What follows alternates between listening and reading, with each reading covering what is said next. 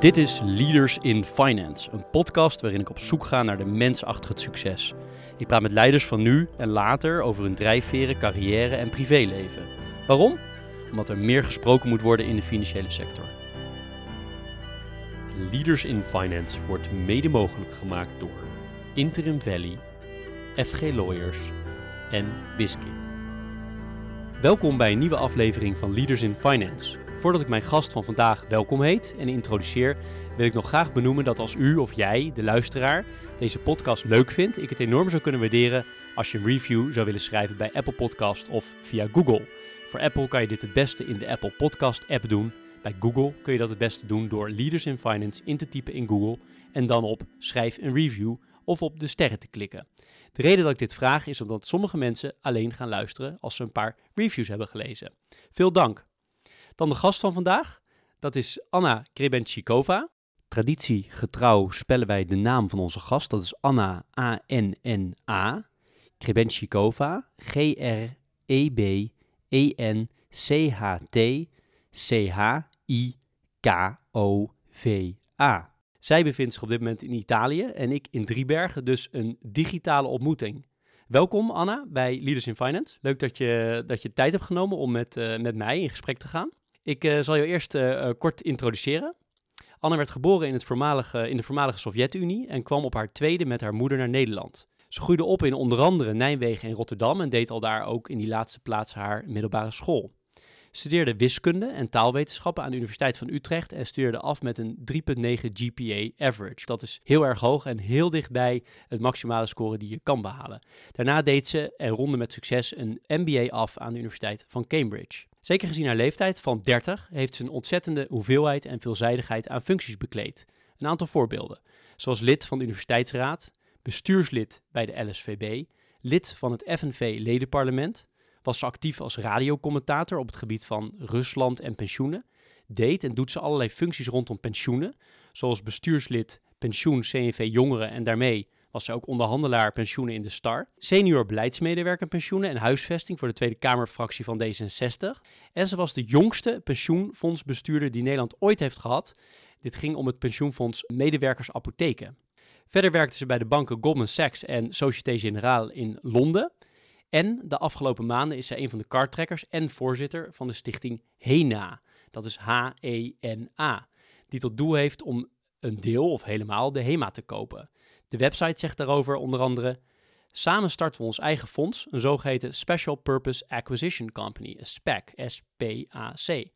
Met het geld dat wij bij elkaar brengen, gaan wij de eigenaren van HEMA een aanbod doen om een deel van de aandelen te kopen. We zijn erg benieuwd hier meer over te horen gedurende dit gesprek. Tot slot, het Twitter-account van Anna is zeer verrijkend als je haar beter wil leren kennen.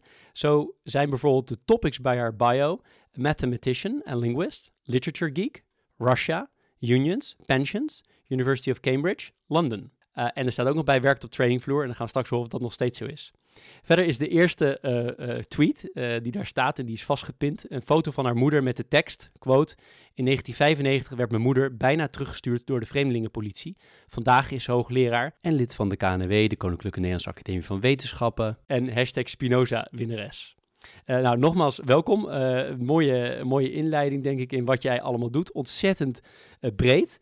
En um, eigenlijk mijn eerste vraag aan jou is: moet jij er niet een hekel aan hebben als mensen in hokjes geplaatst worden? Ik denk dat niemand het prettig vindt om in een hokje geduwd te worden.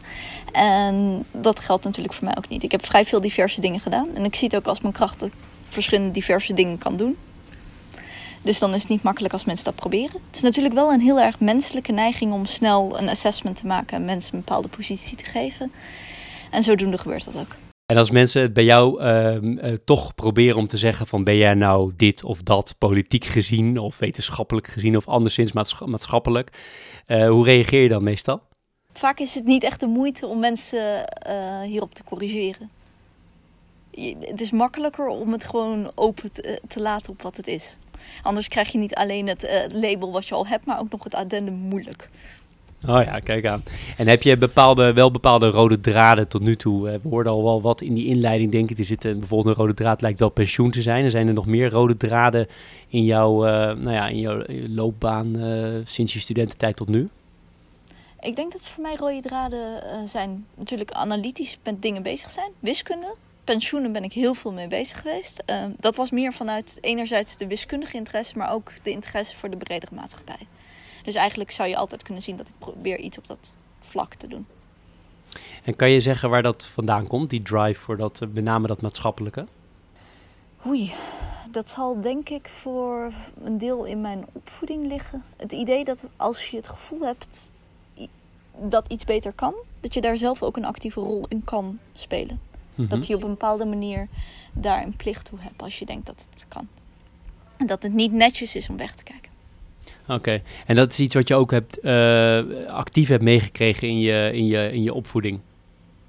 Ja, dat zeker. Omdat een actief het. Um, als je als, als je ouders uit de Sovjet-Unie komen, dan wordt er heel veel nagedacht over wat er is gebeurd, waarom het gebeurde en welke rol mensen daarin hebben gespeeld. Want uiteindelijk zijn er vreselijke gruwelen gebeurd, maar zijn ook heel veel mensen die daar gewoon deel aan waren en keken. En misschien niet hun rol speelden. Dus je groeit op in een soort van reflectie daarop. Kun je iets anders doen? Wil je iets anders doen? En zo ja, wat is een plicht van iemand? Is het een plicht om als je bijvoorbeeld pensioenen vind ik, heb ik altijd een interessante discussie gevonden, omdat er een heel sociaal raakvlak aan zit. Daarvoor zat ik dus bij de LSVB en deed ik echt onderwijsrecht. En dacht ik ook, oké, laten we proberen dit beter te maken. Want je ziet dat er dingen in onderzoek en onderwijs niet goed gaan. Als je dat vindt, dan moet je er zelf een rol in spelen. -hmm. En je noemde al even, je, de inleiding noemde het ook al, je noemde het zelf ook al, je, je, je, je, je herkomst of afkomst. Um, hoe, hoe is jouw binding op dit moment uh, uh, met, met Nederland, met het uh, Rusland of met de voormalige Sovjet-Unie? Hoe, hoe is jouw identiteit daarin? Kan je er iets over zeggen zonder je in een hokje te duwen? Want dat willen we natuurlijk niet. Ik denk dat ik er altijd ergens tussenin zal staan. Het is iets uiterst Europees om heel erg bezig te zijn met iemands afkomst. Ik had er een tijd geleden met een vriendin van me over. Die komt uit Amerika en die zegt... Het is zo raar, want het eerste vraag die uh, Europeanen je altijd stellen is: waar kom je vandaan? En dan geef je een antwoord, in mijn geval Rusland. En dan kleurt dat hele antwoord gelijk de rest van je leven wie jij bent voor die persoon. Als je met een Amerikaan bent, dan vraagt hij misschien na een half jaar samenwerken: What is your heritage? En dan is dat gewoon meer een open vraag naar je heritage. But you're not your heritage. In Europa zijn we, hangen we heel erg in onze geschiedenis. En is je heritage daarom een van de eerste vragen? Word je daar de rest van je leven ook in geplakt? Maar zodoende heb ik mezelf ook leren plakken. En ik denk niet dat ik ooit Nederlands genoeg zal zijn om Nederlands te zijn. Ik ben natuurlijk ook niet Russisch genoeg om echt Russisch te zijn. Dus ik hang er tussenin. En dat heeft als value add dat je daardoor wel kan reflecteren op beide gemeenschappen. Ja, ja. En als je kijkt naar je, naar je jeugd, belangrijke basis voor, voor een leven, kan je iets, iets zeggen over wat jij mee hebt gekregen en hoe je bent opgegroeid? Ik ben echt het kind van wetenschappers. Uh, ik ben, mijn moeder is een biologe. Ik heb heel veel jeugdherinneringen hoe ze niet echt een oppas had en ik dan toch maar rondging op een lab. En zodoende, als je meer opgroeit, excuus voor het achtergrondgeluid, ik weet niet of je het hoort. Um, als je als uh, opgroeit in, uh, tussen wetenschappers en de internationale community daarvan, en je woont tegelijkertijd bijvoorbeeld in een heel erg Nederlandse wijk, dan ben je een buitenbeentje. Want de ouders van je uh, klasgenootjes die werken niet. En jou, mijn moeder werkte werkte fulltime. En die had dus niet tijd om uh, nou ja, dezelfde rolpatronen op zich te nemen. Dat maakt je enigszins een vreemde eend in de bijt. Anderzijds geef je een groter perspectief op wat het leven kan zijn. En is er bepaalde, de vraag die ik aan, bijna alle gasten stel, zijn er bepaalde normen en waarden die zo bepalend zijn voor de rest van je leven, die je zo kan benoemen ook direct?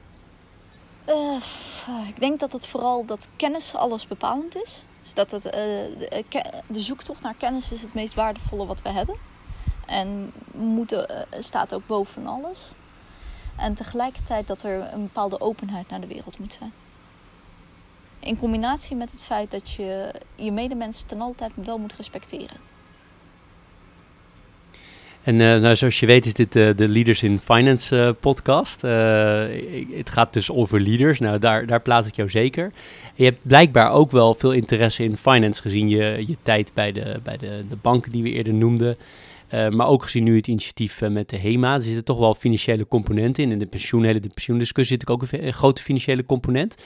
Waar komt die interesse vandaan? Of waarom überhaupt? Eh, in finance ben ik een redelijke laatbloeier. Ik groeide eigenlijk mijn hele leven lang op met het idee dat ik een theoretisch natuurkundige zou worden.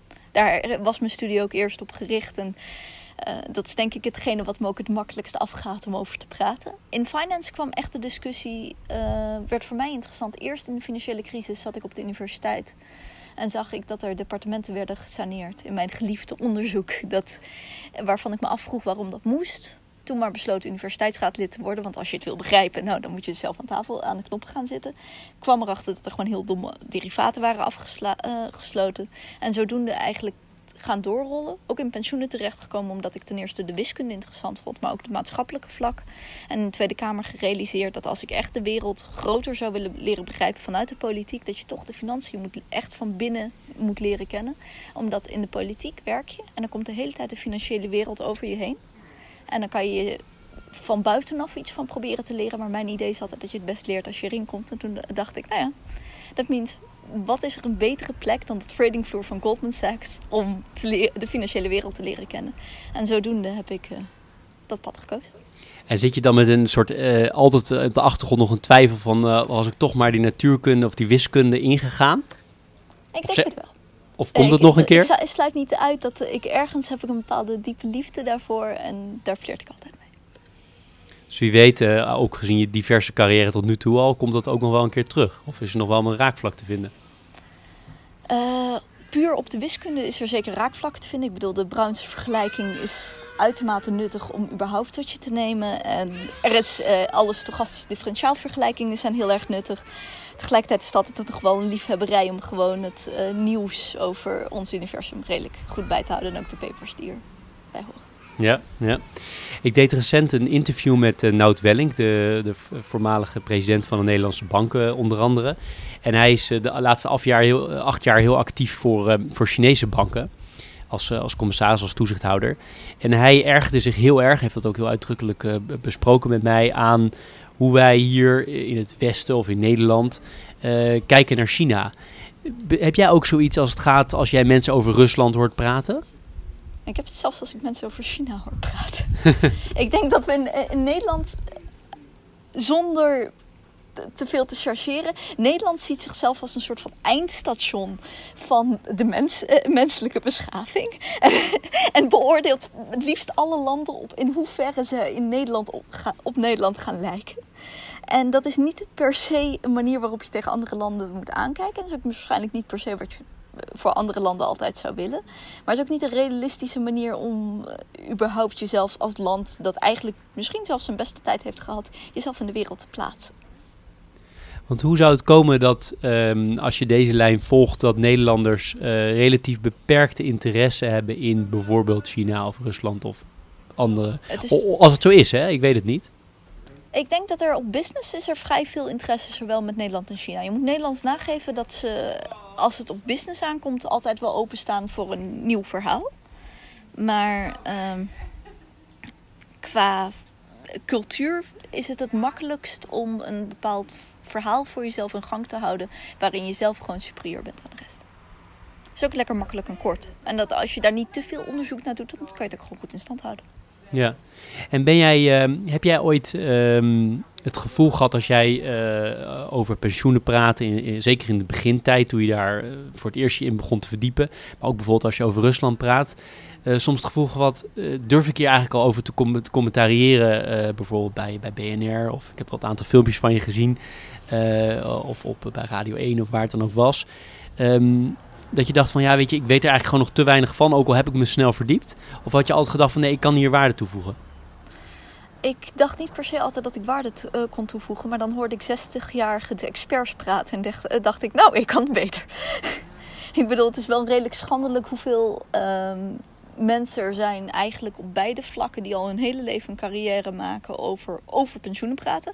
Maar nog steeds niet echt goed kunnen uitleggen hoe, toetsingska hoe de regelgeving werkt, waarom de regelgeving belangrijk is.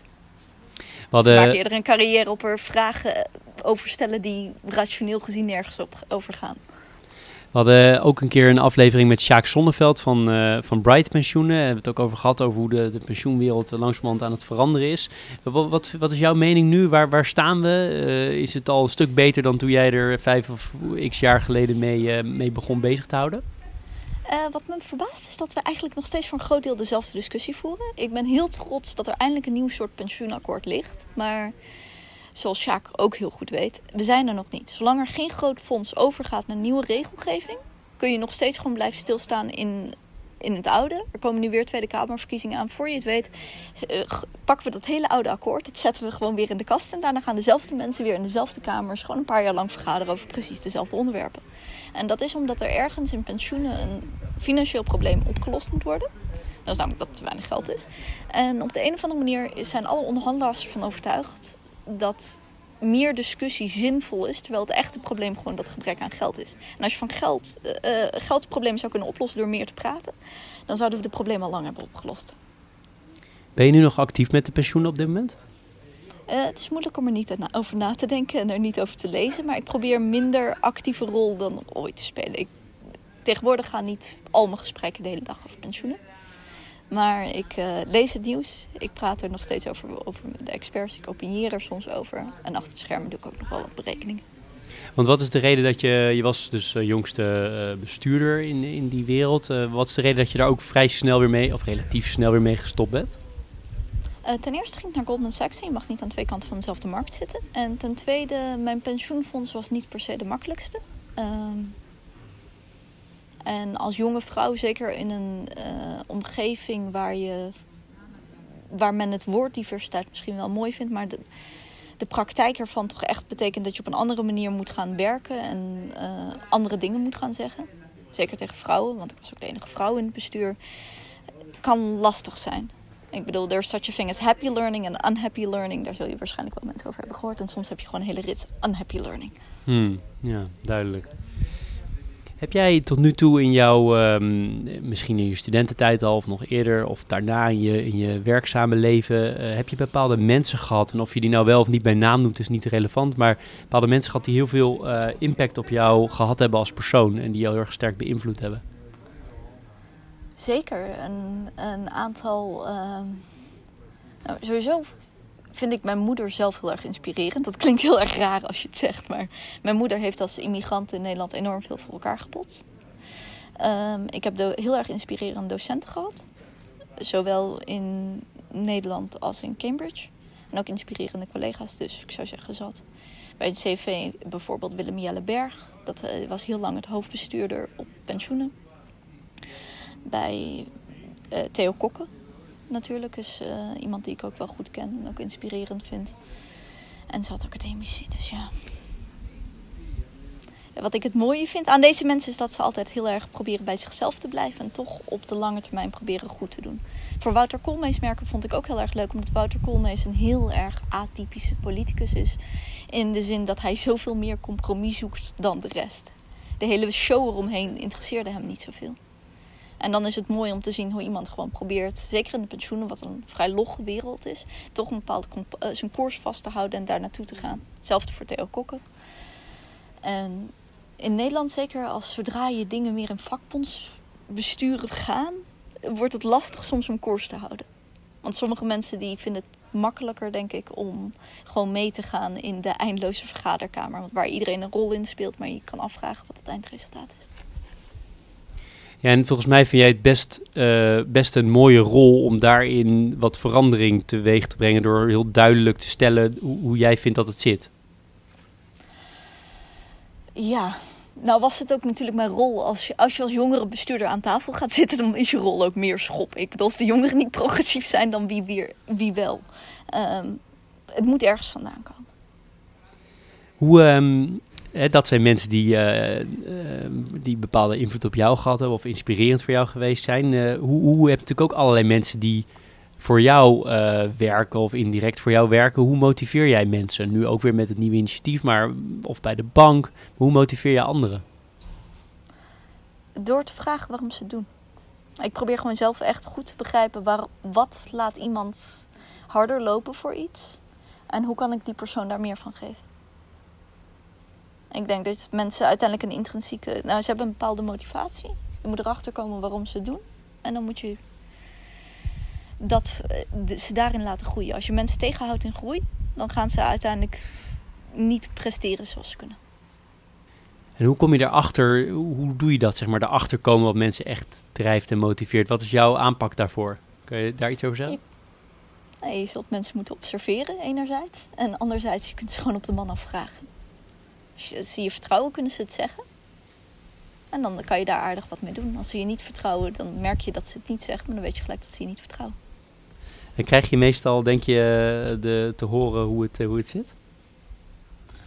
Het hangt er vanaf wat je aan het doen bent en waar je werkt. Ik denk dat nu bij HEMA het mooie is dat iedereen er redelijk open in zit. Uh, eigenlijk heel erg open. Ik bedoel, is voor iedereen gewoon liefdewerk. En zodoende kan je het ook heel duidelijk zijn waarom mensen het doen.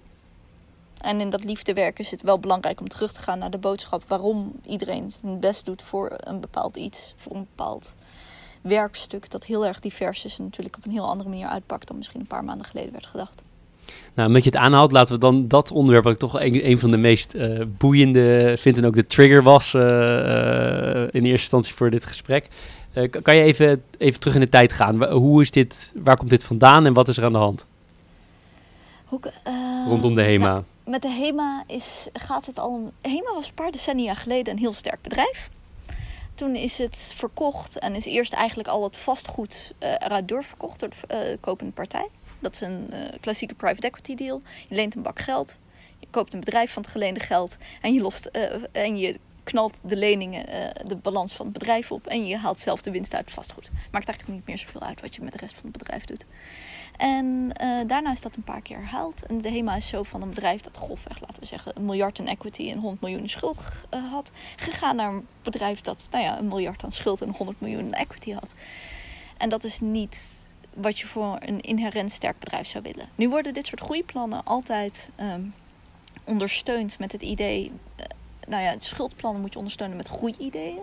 Dus HEMA heeft jarenlang geprobeerd op te boksen tegen waarschijnlijk onrealistische groeiideeën over expansie in het buitenland en dan het verre buitenland. En een bepaalde verovering van een markt waar ze totaal niet op zaten. En in ruil daarvoor betaalden ze enorme hoeveelheid rente. Dus over de afgelopen tien jaar is ongeveer een half miljard aan rente betaald. Dan heb je nog in de kern een gezond Nederlands bedrijf, maar dat is gewoonweg niet zo sexy voor een uh, private equity bedrijf. Want dan kan je ook niet dat soort schuld uh, op, met goede redenen erin duwen. Dus zo is het bedrijf langzaam afgetakeld. Het werd door Boekhoorn gekocht. Die heeft het volgens mij echt gekocht omdat hij er weer iets moois van wilde maken. Natuurlijk ook gewoon, hij is een ondernemer, maar hij wilde het ook wel echt weer voor Nederland enigszins op de kaart zetten. de vraag is of wat hij kocht op dat moment in staat was om goed uh, te gaan functioneren. Nu is er recent, op 15 juni, heeft hij een schuldbetaling niet gedaan aan een deel van de debtholders. En daardoor is het bedrijf in handen vervallen van de uh, super senior uh, loans. Die, die de ad hoc groep worden genoemd en die het op dit moment een investmentbank hebben ingehuurd om het bedrijf te verkopen aan nou ja, de hoogste bieder. En dat zag ik gebeuren. Ik zat tegelijkertijd in gardening leave, en, zoals we dat in Londen noemen. En uh, ik zag dat er een aantal burgers bezig waren met het idee: zouden wij misschien de HEMA kunnen kopen? En toen dacht ik: ik bel Lief Vos eens een keertje op en ik vraag me af wie zit daar als financial aan tafel. Dus je kunt een heel mooie ideeën hebben over hoe je dit gaat doen. Maar uiteindelijk is dit een best wel ingewikkelde procedure die je door zal moeten. Je moet weten hoe je een bod inlegt, je moet weten hoe je een bedrijf valued. Je moet waarschijnlijk contacten hebben in de wereld zodat je erachter komt wat er over de HEMA wordt gezegd, wie er al dan niet geïnteresseerd zijn in dat bedrijf. En ik dacht, misschien kan ik daar een kleine rol in spelen. En voor ik het wist zat ik in de auto naar Nederland en was ik het hoofd van de hele financiële operatie van dit geheel. En dat is een rol waar ik de afgelopen maanden in ben blijven groeien. En het is ook wel spannend om aan te pakken. Dus wat we inmiddels aan het doen zijn, is eh, dat we hebben besloten een SPAC op te zetten. Special Purpose Acquisition Company. Specs worden vaak opgezet door miljardairs om een nog onbepaalde unicorn te kopen. Die stellen ze dan open voor het gewone publiek. Dus daar doe je gewoon een IPO in. En die krijgen dan de promise van dezelfde returns als de miljardair kan maken. En een betere eh, deal op de equity. Wij zijn enigszins bijzonder in twee aspecten. Eén, we hebben geen bekkende miljardair. En twee, we weten al precies welk bedrijf we willen kopen. En zo proberen we dus voor een stukje HEMA te gaan kopen. En ook HEMA weer op een koers te zetten waarin het misschien qua financiën allemaal wat rustiger gaat. Maar qua bedrijfsvoering het ook weer op een stabiele baan op de thuismarkt terecht kan komen. En deze, deze stichting die wil daadwerkelijk uh, dat gaan, gaan kopen. Dan betekent dus dat er geld op tafel moet komen. Hoe loopt dat? Dat loopt wel goed. Ehm, ik moet eerlijk zeggen dat natuurlijk als financial, ik denk al dat het altijd beter kan. Maar het loopt wel goed.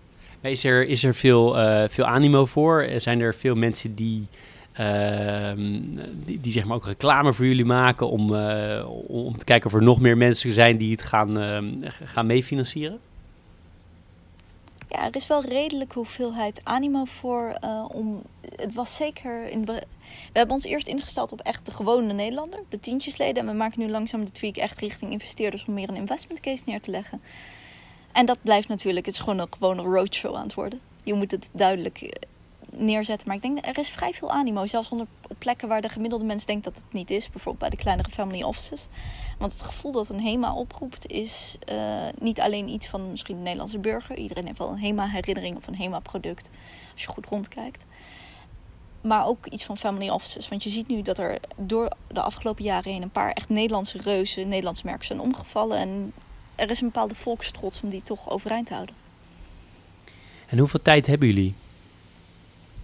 We hebben in principe hier uh, een on, nou ja, nog een aardig wat tijd voor. Omdat we nu tot uh, 31 december gaan we geld ophalen. En het hangt er echt af van of er nu uh, de ad hoc groep tot een verkoop gaat komen of niet. Dat weet niemand. En in zo'n geval wanneer er een nieuwe eigenaar zit en daar kunnen we een bod aan doen. Dus we kunnen redelijk onze eigen tijdlijn maken. Maar natuurlijk wil je wel haast blijven houden omdat je toch wel je rol wil gaan vervullen. En je noemde al even als voorbeeld bij, bij zo'n special purpose acquisition company dat er soms een, bijvoorbeeld een miljardair achter zit. Als hier nou iemand komt met heel veel geld, hè, jullie zeggen we sluiten geen institutionele partijen uit of, of vermogende particulieren. Dus nou, dat kan best wel zijn dat er wel daadwerkelijk een miljardair komt of een, of een institutionele partij. Hoe, uh, waar borg je dat jullie, um, nou ja, jullie, ik noem maar even statutaire doelstelling, maar jullie doel om er een, nou ja, ik noem het maar even een socialer geheel van te maken. Uh, hoe waarborg je dat?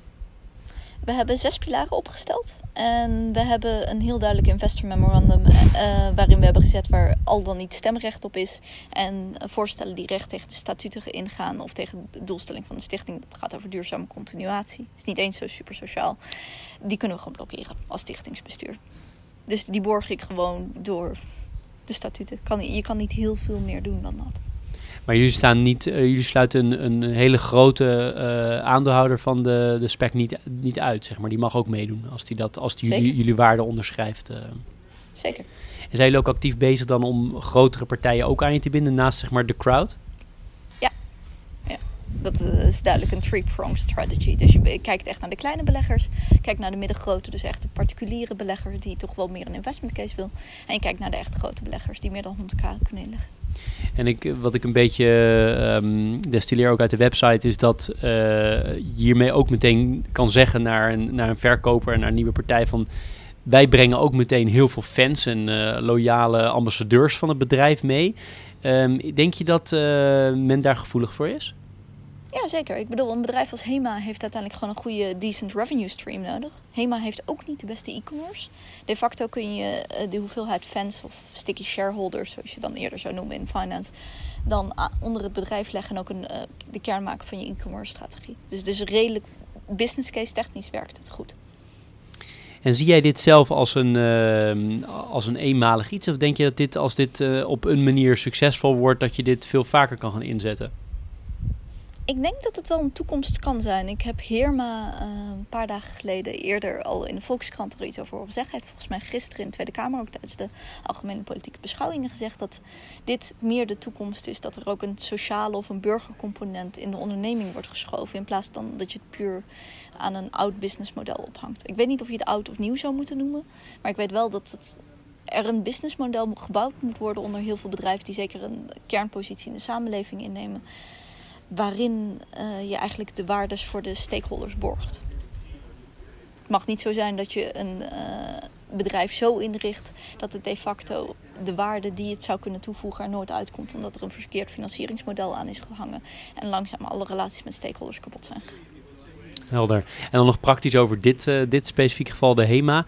Um, als jullie een, klein stukje kunnen kopen, ja. Waarschijnlijk heb je, ik weet niet veel, een paar honderd miljoen nodig om het hele, de hele entiteit te kopen. Maar nee, veel meer, minder. Nee. Veel meer, minder. Minder. Ja, het is een kwestie van waardering waarschijnlijk, uh, wat, wat het gaat worden. Maar stel jullie brengen, laat ik het zo zeggen, veilig. Jullie brengen niet het gehele bedrag op. Ehm, dan doen jullie toch mee? Probeer je toch mee te doen? Ja. Zeker. Het is ons altijd ons doel geweest om voor een kleiner deel in te stappen. Een activistische aandeelhouder kan vrij veel veranderen. Dat is denk ik de grote change die we de afgelopen 10, 20 jaar in finance hebben gezien. En zodoende denk ik dat wij ook als activistische aandeelhouder die toch probeert de hele tijd het bedrijf op de lange termijn te helpen. Want uh, welkom zouden moeten zijn en ook heel veel kunnen toevoegen. Want de meeste activist shareholders die je kent, die gaan dan recht tegen de belangen van een bedrijf of van andere aandeelhouders in. Dat zijn wij helemaal niet van plan. Het enige wat wij willen is gewoon echt een langdurige toekomst voor dit bedrijf neerleggen, zodat het kan blijven leveren aan niet alleen de fans en de uh, gewone burgers, maar bijvoorbeeld ook dat de relaties met MKB in stand houden, dat de franchisehouders het prima hebben, lokaal vastgoed niet omver gaat en dat lokale gemeenteschappen kunnen blijven leunen. Dus je kunt een heel makkelijke business case maken en vragen: oké, stel de HEMA verdwijnt gewoon. Stel de volgende koper die denkt: weet je, de HEMA is voor mij vooral eigenlijk als brandname goed, maar ik heb helemaal niks met al die werknemers. Ons design is prima, maar we hebben eigenlijk die eigen winkels niet nodig. Dus laten we die er gewoon uitgooien. En bakkerijen en allerlei spin-offs die we hebben, dat gooi ik er ook allemaal gewoon uit. Dus we gaan gewoon echt puur als brand die dan als store-in-store kan werken verder. Dan zou je nog kunnen zeggen dat er redelijk veel winst in zit. Omdat je gewoon heel veel dingen kan gaan wegsnijden. En je houdt uiteindelijk wel een merknaam over. Praktijk zegt dat iedereen die daarmee raakt, um, dat zijn dus mensen die gewoon vertrouwen op de HEMA bijvoorbeeld in het midden van hun kleine stadscentrum. Ik weet niet, als je in Amsterdam heeft niet per se een HEMA nodig. Maar een gemeente als Bunnik heeft een HEMA nodig. En dan krijg je die hele geldmaatdiscussie opnieuw. De waarde van va lokaal vastgoed gaat gewoon omver. Lokale leveranties worden gewoon... En MKB hangt soort van om de HEMA heen. En dan kan je een langzame rekensom maken voor wie maakt het nou echt uit... dat de HEMA blijft voortbestaan in de vorm dat ze nu is. En dan kom je al snel met het antwoord stakeholders. Wanneer vind jij uh, Stichting HENA en jouw, jouw effort hierbij, wanneer vind, definieer jij het als een, echt als een groot succes en hoe, hoe, hoe definieer je het dan? Uh, als we een deel van de shares hebben verworven en als er een groeipad is naar meer. Spannend. Wanneer denk je ehm, te weten of, het, of, dat, of die ambitie gaat, gaat lukken? Is dat het einde van het dat jaar of nog langer? Ik heb geen idee. Ik denk dat eind van het jaar wel degelijk duidelijk moet zijn of die ambitie gaat lukken of het volledig lukt. Maar Lief Vos spreekt heel vaak over dat in 2026 helemaal een corporatie moet zijn. Dat is een heel mooie gedachte. Ik weet niet of het uh, op die termijn lukt. Maar ik weet wel dat we gewoon op een langzaam groeipad kunnen komen.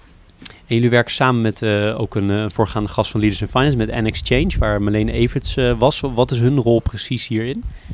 Uh, Marleen die runt echt met enorme hoeveelheid effort en energie de exchange die onder ons uh, initiatief hangt. Dus we zijn ergens ge Dat was op N-Exchange. Dus die zorgt dat mensen gewoon op dit moment zichzelf kunnen inschrijven, geld kunnen overmaken naar CTA's. En dat we alles klaar hebben zitten voor als de koop eventually plaatsvindt. Spannend. Ik ben erg benieuwd. Ik, uh, ik ga zeker ook een, een mini-aandeel aandeel kopen. Um, maar ik ben erg benieuwd waar het, uh, waar het heen gaat. Ik ben ook erg benieuwd hoe hier naar gekeken wordt. Heb jij uh, het idee dat er, met jezelf uh, tot voor kort in, in Londen zat, um, dat er ook internationaal belangstelling is voor deze aanpak? Ik denk dat er wel internationaal gezien interesse is. Het lastige is dat je natuurlijk, je kunt mensen vragen wat vind je het grote verhaal. Dan sluit het beter aan bij België, bij Frankrijk en bij Duitsland dan echt bij de UK waar ze meer geloven in een ander verhaal voor bedrijven. Maar als het ons lukt, en daar ga ik toch wel voor een deel van uit, dan maak je gewoon een wereldprimair. Een spec by the people, for the people is nooit gedaan. Dus het is uniek. Ik ben erg benieuwd. Als we even weer, weer teruggaan echt helemaal naar jou. Um, uh, waar ik nieuwsgierig naar ben is, je hebt heel verschillende dingen al gedaan. Maar waar ben je nou echt het meest trots op uiteindelijk? Wat, wat voor dingen zijn dat? Lastig om te zeggen. Ik denk, ik hou van projecten die ik heb afgemaakt. En ik hou ook, ik hou ook van het gevoel dat je, als je mensen echt werkelijk tot een, een bepaalde daad hebt weten te inspireren. Heb je daar voorbeelden van uh, uit, jouw, uh, uit jouw um, loopbaan tot nu toe? Of daarvoor? Ik, het pensioenakkoord uh, dat af was, is zeker, daar voel ik me toch wel een soort van enige eigenaarschap over. de langstuurdersboete die verviel, was heel erg mooi om te zien. En voor de rest, met, je, met een pensioenfonds zie je bijvoorbeeld ook dat je bepaalde problemen hebt. Dan gaan die problemen weg. Daar kan je enige eigenaarschap over voelen. Dat je dingen echt actief beter hebt gemaakt.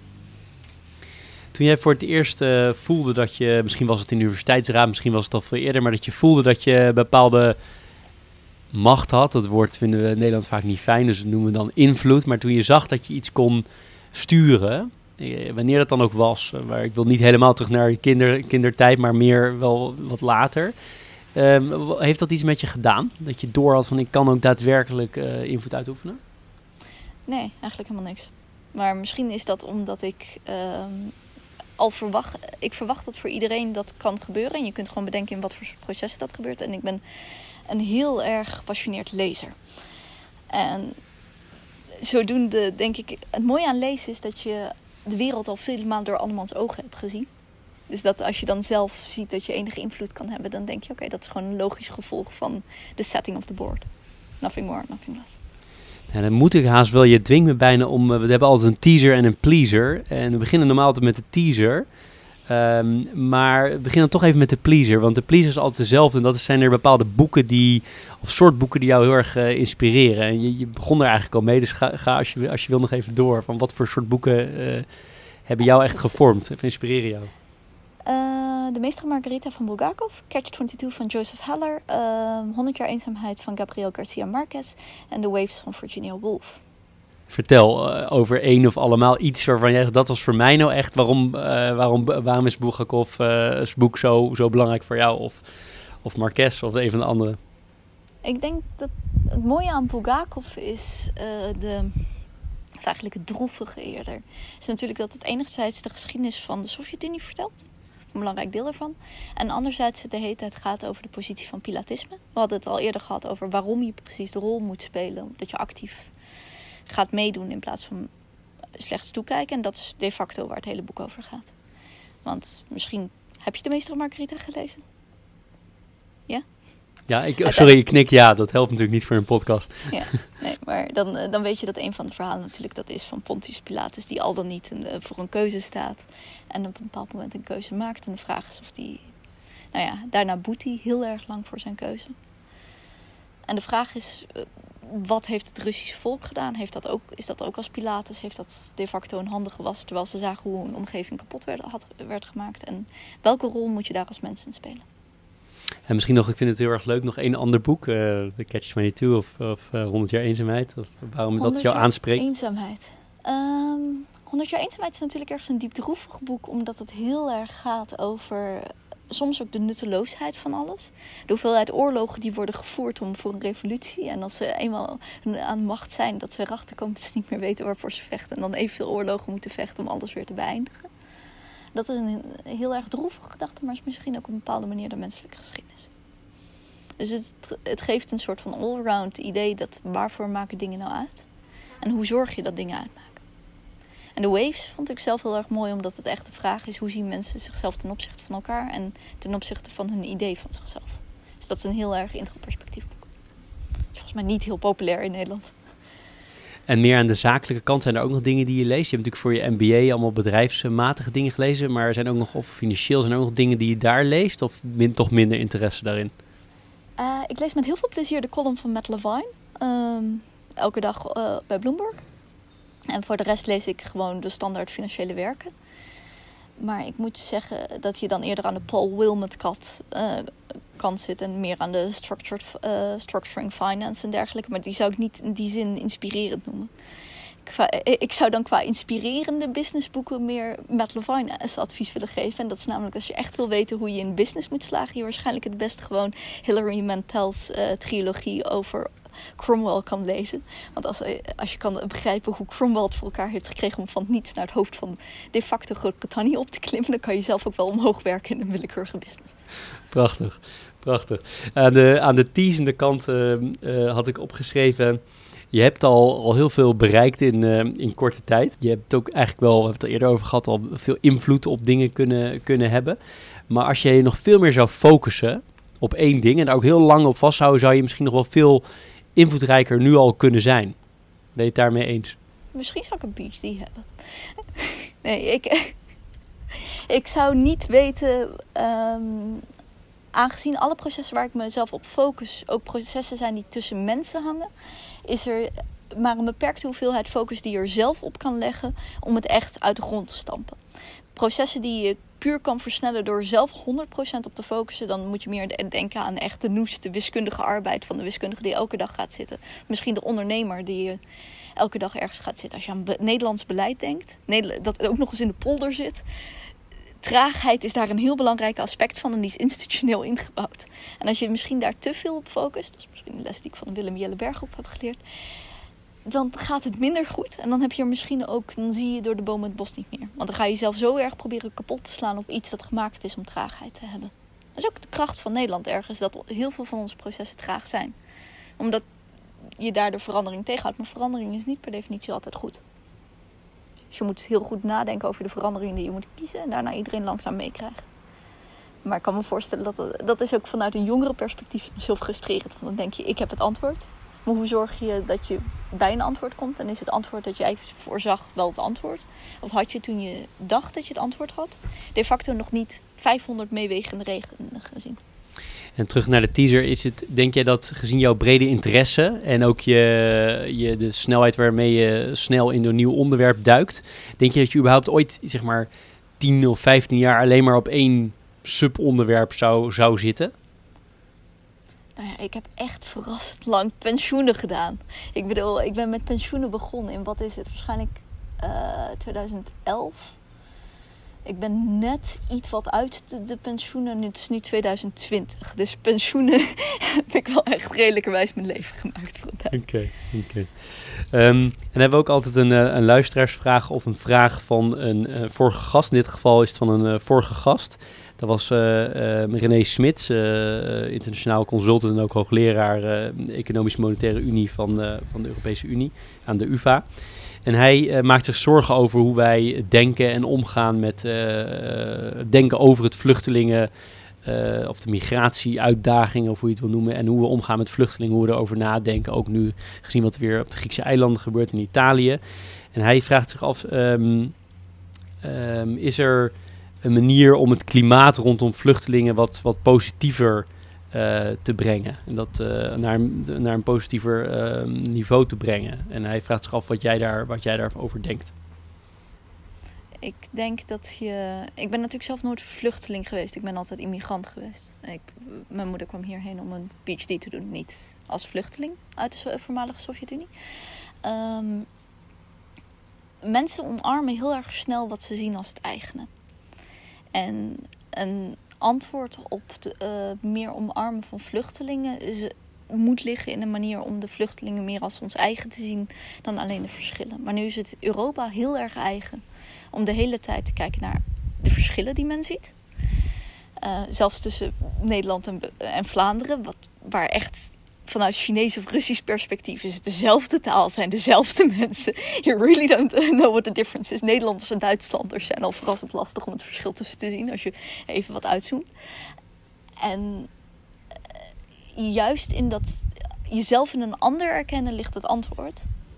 Maar wat als je hele cultuur opgehangen is aan proberen een verschil te zien tussen boven en onder de rivieren? Misschien kan het dan niet lukken is het ook een vrij nutloos vraag. Dus dan zou je het meer moeten binnenbrengen op een manier dat Nederlanders, ondanks alles, juist wel heel goed kunnen samenwerken. Dan moet je er een economische case van maken. Maar aangezien vluchtelingen een heel moeilijke economische case zijn om te maken, vraag ik me af of dat kan. Want iedereen ziet het op de een of andere manier als kosten. Ziet niet wat de groei is die mensen kunnen hebben. En de hoeveelheid toegevoegde waarde die we eruit kunnen krijgen.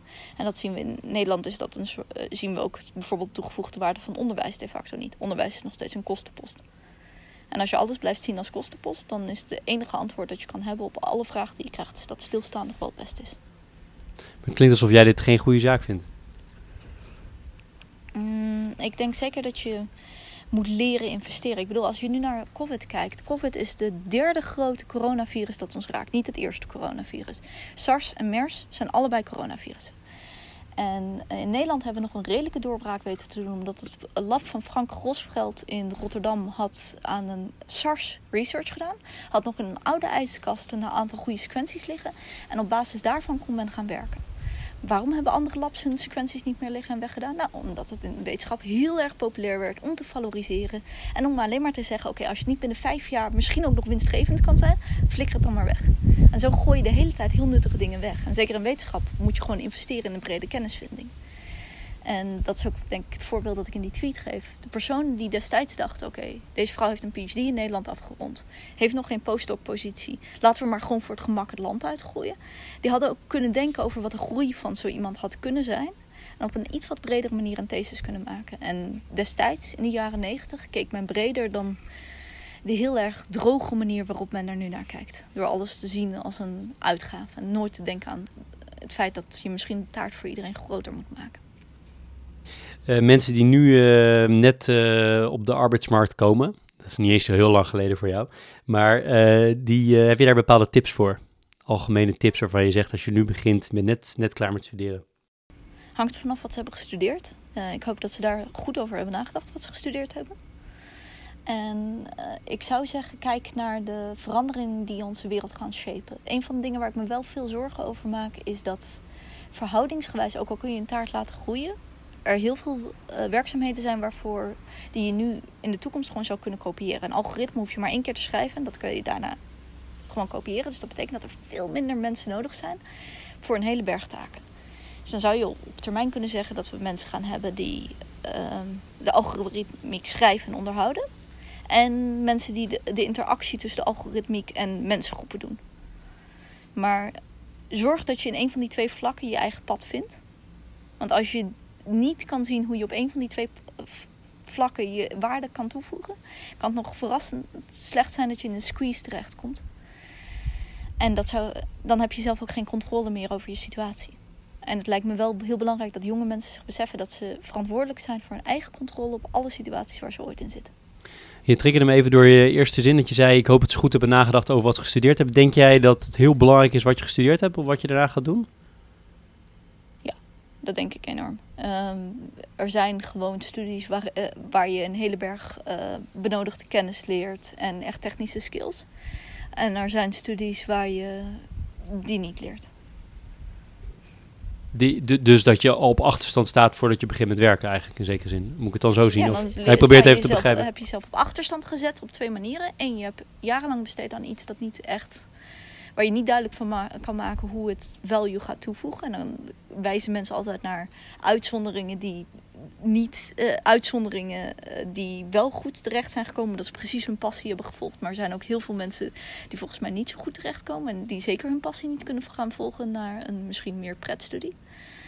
En ten tweede geef je, heb je daarmee ook aan de werkgever of eigenlijk aan de wereld gesignaleerd: dit is het beste wat ik kan. Ik kan die andere dingen niet. En de, combinatie van die twee dingen lijkt me op dit moment lastig om te maken. Mensen die nu uh, de werkvloer opkomen, die komen gewoon in nog een crisis de werkvloer op. En mijn, mijn generatie is al niet de meest gezegende. De generatie onder mij is nog minder gezegend, want je gaat het minder krijgen dan je ouders. Die once in a lifetime crisissen, nou, ik heb er nu al meerdere gezien. ja, dus je moet scherp nadenken over hoe je daar je eigen positie in gaat vinden. En tegelijkertijd zit je door globalisering, uh, is de concurrentie enorm toegenomen. Als jij niet zo hard hebt gewerkt, nou, ik kan je verzekeren, er zijn genoeg mensen in Azië die wel zo hard hebben gewerkt. Je doet uh, heel veel dingen, je hebt heel veel dingen gedaan. Ehm, een van de vragen die zo tegen, tegen het einde van het gesprek uh, ik altijd stel is... Hoe manage jij je, je, je werk en al je andere activiteiten met je privéleven? Hoe zorg je dat daar een bepaalde balans in is? Ik geloof niet in die balans. Dat is de makkelijkste manier om het eigenlijk op te lossen. Ehm, ik denk dat ik het best kan zeggen. Ehm, als je jong bent, denk je wel eens: wat is je droomhuwelijk bijvoorbeeld? En heel veel mensen denken dan aan prins en prinsessen. Voor mij leek de ultieme droom Pierre en Marie Curie. Want die hebben samen Nobelprijzen gewonnen. Dat leek me nou echt het ultieme stel. Dat je gewoon samen één passie kan belichamen. En daar je hele leven aan kan werken. Dat je dus die scheiding niet hebt tussen werk en privé, maar dat je die twee in elkaar weet te, te versmelten. En ik heb mijn leven altijd op zo'n manier op proberen in te richten dat je wat mij aan het hart gaat, waar het hart van vol loopt, de mond van over, dat er iemand ook wilde luisteren naar waar ik naar praat en ook me daarin voeden. Dus, dus ik zou zeggen dat de makkelijkste balans is proberen die uh, iemand te vinden, of tenminste een leven voor jezelf te vinden waarin je volledig je passie kan leven. Over hard werken en tegelijkertijd rust. Dat is een. Ik vind zelf heel veel rust in lezen, maar ik kan me heel goed voorstellen dat heel veel mensen niet zo vreselijk veel rust vinden in lezen en dat toch meer een, een werk vinden. Maar dus nog even voor de zekerheid dat ik het goed begrijp. Uh, dus je, je werkdingen, dat, is ook, dat gaat heel erg over in je privé. Dat, zo, zo moet ik het ook zien dus? Of zeg je, ik heb ook wel eens periodes dat ik gewoon te weinig tijd heb voor mijn werk... of te weinig tijd heb voor echte, pri echte privé dingen, gewoon leisure? Um, ik, ik versmelt die twee omdat ik niet probeer de ene als het aangename en de andere als het onaangename te zien. Maar allebei als het aangename en... Uh, ja, nee, precies. Maar nee, wie begrijpt waarom ik het vraag, denk ik. Want ook al is het allebei aangenaam, het kan steeds te veel van het goede worden aan een van de twee kanten. Of aan één, als het één uh, geheel is uh, van het geheel. Ik heb altijd meer ideeën dan ik uh, misschien tijd heb om volledig uit te voeren. Maar dat is ook een, dat is ook een bepaalde, zeg maar, is een gunst die gevuld is. Als je meer dingen hebt dan je tijd hebt om te doen, dan heb je altijd iets moois om naar uit te kijken. In plaats van het omgekeerde, waarin je dan periodes hebt van leegte. Dat zou ik persoonlijk heel erg vinden. Een mooi verwoord. Um, je, je hebt al aangegeven wat een van de dingen die je doet om mentaal fit te blijven is lezen. Um, wat doe je om fysiek fit te blijven? Om alles aan te kunnen? Um, ik probeer te sporten. ik, ik wandel redelijk veel, maar ik ben niet een enorme sporter. Uh, wat, zijn er verder nog andere dingen die je doet om, uh, om fysiek en mentaal fit te blijven en scherp te blijven? Ik de vraag is hoeveel een mens nodig heeft om fysiek en mentaal uh, fit te zijn. Sommige mensen zien dat heel erg in. Ik moet ook nog een marathon rennen of dergelijke. Maar je kunt ook stellen dat je van gewoon op een plek zitten en de omgeving in je opnemen. Bijvoorbeeld, zit nu in Italië, het is een prachtige omgeving. Uh, van hier zitten, onder een boom zitten lezen, dat dat genoeg moet kunnen zijn om je te voeden. En dat is vooral een heel erg vraag: wat vindt iemand voor zichzelf voeding en waar kunnen mensen genoeg om meenemen? Tot slot uh, twee vragen. Eén uh, is, wat doet Anna, denk jij, over vijf of tien jaar ongeveer? Wat voor soort dingen is ze mee bezig? of een ander tijdspannen naar, jou, naar jouw keuze? Um, ik had me ooit als doel gesteld om zo rond mijn vijftigste, zestigste hoofd van de ECB te zijn. Dat lijkt me wel mooi. Aha. En ga je daar actief naartoe bewegen of is dat gewoon een, iets wat je in je hoofd hebt? Nee, dat betekent dat ik nog steeds wel degelijk een carrière of binnen meer de financiële sector nodig heb en waarschijnlijk ook een promotie ernaast moet. Dus ik heb enig idee hoe je daar moet komen. En ik vind dat Lagarde een heel mooi voorbeeld stelt. Nou, we hebben een paar afleveringen terug met uh, Olaf Slijpen gesproken, de, een van de, directeuren van de, van de Nederlandse banken. Die zei inderdaad ook dat je wel moest promoveren, noemde hij op een bepaald moment. Dus dat uh, moet dan toch ook op jouw lijstje inderdaad komen, zoals je zelf zegt. En de tweede vraag en laatste vraag is ook... Uh, zijn er nog dingen waarvan jij zegt, Jeroen, ik vind het echt jammer dat je die naar gevraagd hebt, of dat had ik heel graag willen vertellen? Dan is dit misschien een heel goed moment om dat alsnog te doen we zouden het nog kunnen hebben over hoe finance er over vijf jaar uitziet. Ik ben, ik ben nu naar, met een bepaald socializing experiment bezig. Dat is een bepaalde reactie op een gevoel eigenlijk onder burgers in Nederland. En je zou kunnen vragen, hoe zien wij finance over vijf jaar? We zijn, na de crisis kreeg het een slechte naam. Dat is misschien nog steeds niet weg. Dat is waarschijnlijk nog steeds niet weg. En uh, moet financiën nu op een bepaalde manier evolueren om het meer ten dienste te staan van de samenleving? Want jij spreekt daar, neem ik aan, ook heel veel mensen op. Dus ik ben ook geïnteresseerd hoe jij dat ziet. Of wie van jouw vorige gasten daar een interessant inzicht over had. Nou, wat je gewoon heel veel merkt is dat uh, of het ook beleefd wordt, dat laat ik even in het midden, want daar heb ik wel soms mijn vraagtekens bij. Maar er zijn heel veel gasten die in ieder geval praten over weg van een puur Anglo-Saxisch aandeelhouders gedreven model en veel meer naar een stakeholder model. Hè, bijvoorbeeld de CEO van de Volksbank, uh, Maurice Oostendorp, die, die praat er heel erg over. Um, en er zijn veel meer uh, partijen die daar veel meer over praten. Um, en die ook veel meer inzoomen op meer aandacht voor, uh, voor de klant, meer aandacht voor de, de, de, de, partners, de leveranciers en dat soort dingen. Nogmaals, of het altijd beleefd wordt, weet ik niet. Maar het is in ieder geval in de, in de, in de manier van praten wordt het steeds belangrijker. Dan moet ik wel zeggen dat ik natuurlijk een, ook een hele wijde range aan, aan gasten heb. Waarbij de een dat belangrijker vindt dan de ander.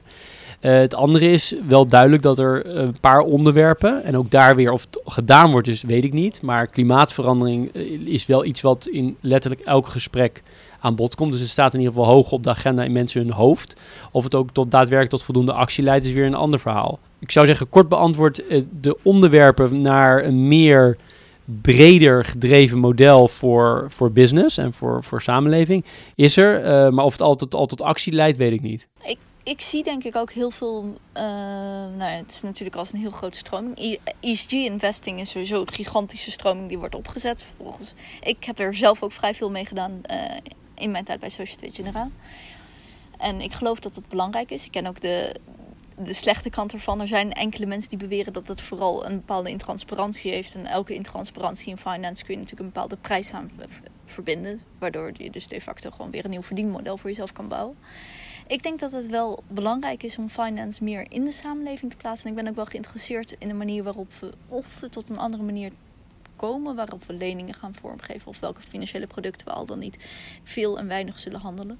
En de manier waarop dat in de samenleving ingrijpt. En misschien gaan we ook de financiële educatie aan de andere kant weer opkrikken, zodat minder mensen die een gebruiker zijn gewoon niet weten dat ze een gebruiker zijn.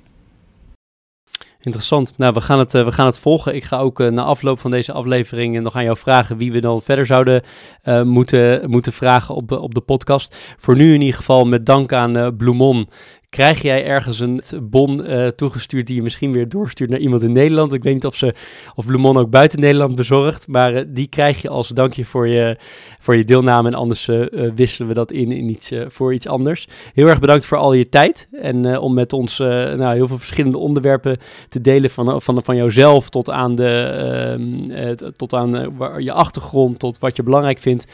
en niet in de laatste plaats gaan we de komende tijd de, de HENA met de Nico en de HEMA met een Marie volgen en kijken waar dat uh, naartoe gaat. Heel veel dank voor je tijd. Dankjewel. Dit was Leaders in Finance. Elke week weer een nieuwe aflevering. Elke week weer een mens achter het succes. Ik vind het belangrijk om te zeggen, deze podcast zou er niet zijn zonder onze partners Interim Valley, FG Lawyers en Biscuit.